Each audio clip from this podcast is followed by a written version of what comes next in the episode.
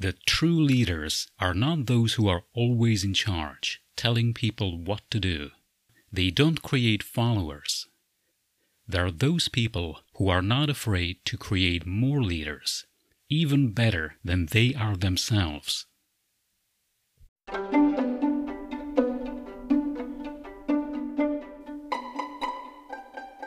Hi, hope you're well. This is PD at the Art of Self Development. This podcast is for everyone who's interested in psychology and who wants to develop the most useful people and life skills for yourself and for the people around you. There have been big changes in how we see leadership and leadership skills and abilities. We used to think, and many companies and many bosses still have this idea, that if you're good at your job, you will make a good leader, no matter what. And then what happens?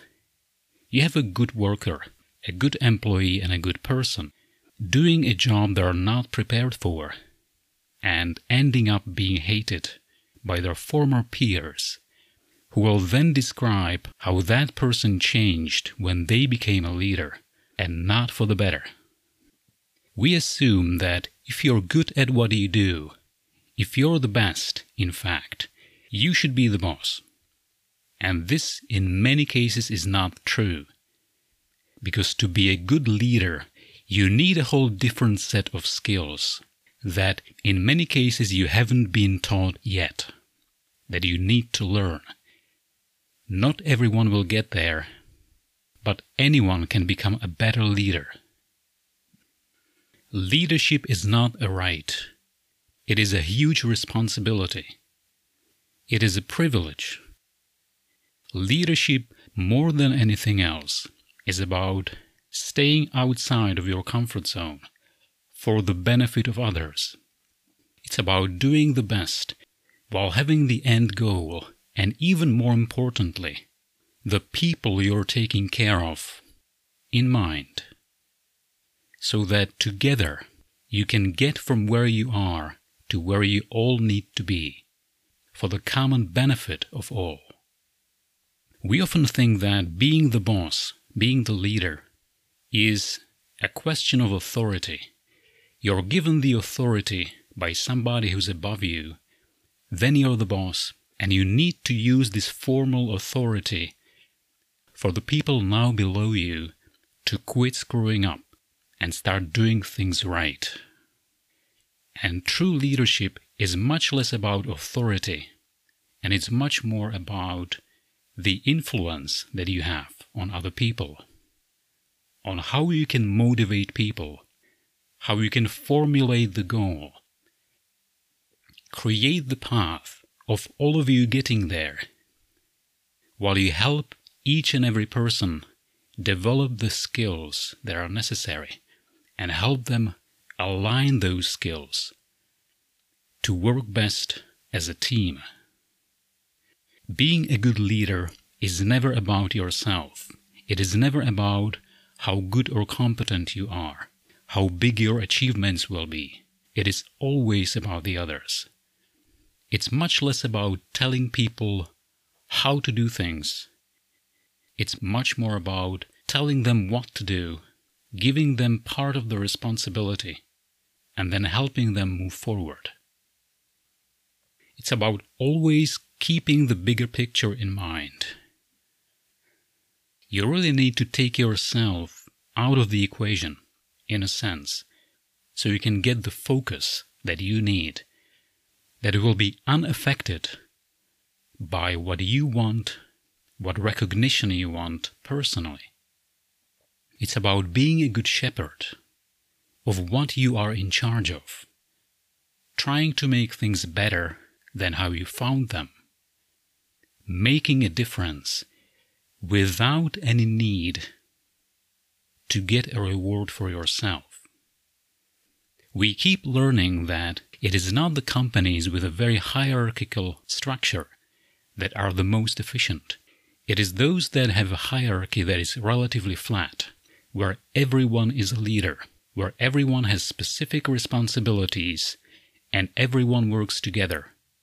They know how their work fits in to the larger purpose, and they cooperate together to make things happen, to make the vision come true, because they know how to do it and they know how working together will get them there.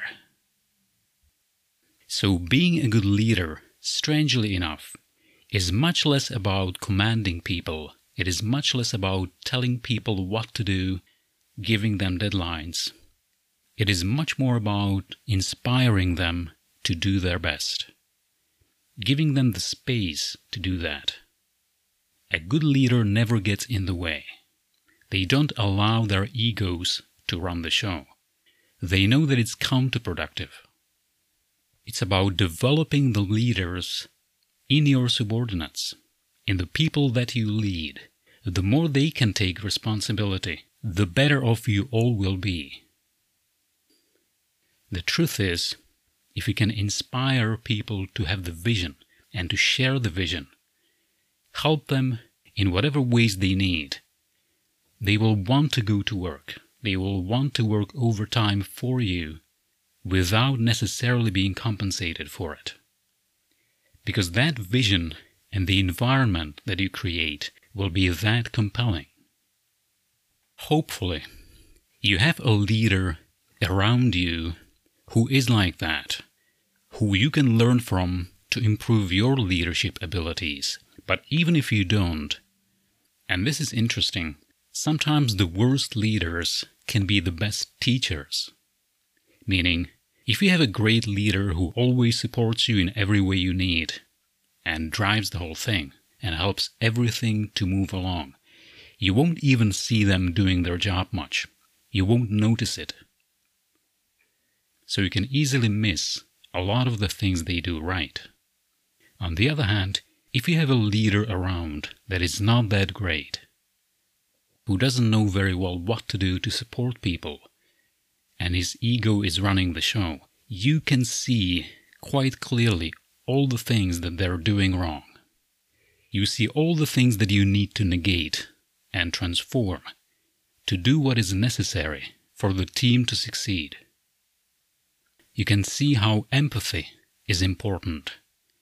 Understanding each individual worker or team player knowing what they want in life, and how you can align that with the greater vision. So you can make it all much more compelling. You can develop the honesty in yourself, the integrity that we admire in the people that we look up to, and develop the whole set of skills over time to become the best leader around one who's not afraid to be replaced, who will actively do their best to create leaders who are in themselves as good as he is, or better. It's about this focus on other people, individually and collectively focusing on the larger vision rather than on yourself and your individual gain. That will make all the difference. And sometimes it can be strange to look away from that after a period of time when you've only cared and you've been absorbed in the best possible way, focused on the team. Sometimes what happens then is you get this thing that we call the imposter syndrome. That's when you look at yourself and you think, who am I to do all of this? Am I really this good? Am I as good as other people think? Or am I really pretending? And this might even make you think that you're not good enough. Well, that's not true. The imposter syndrome is something that we all have from time to time, but especially those of us who are the most focused on personal development. It is a good sign to have this from time to time. It is okay. We all have it. It shows you're on the right track it can motivate to do even more than you otherwise would. So focus on the team, focus on the larger vision. There's nothing more important than that. It doesn't matter what you get out of it. It doesn't matter if somebody else gets the benefits.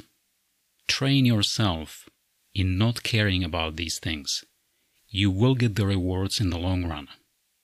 And then it'll be real. It'll not be pretend, it'll be the real deal.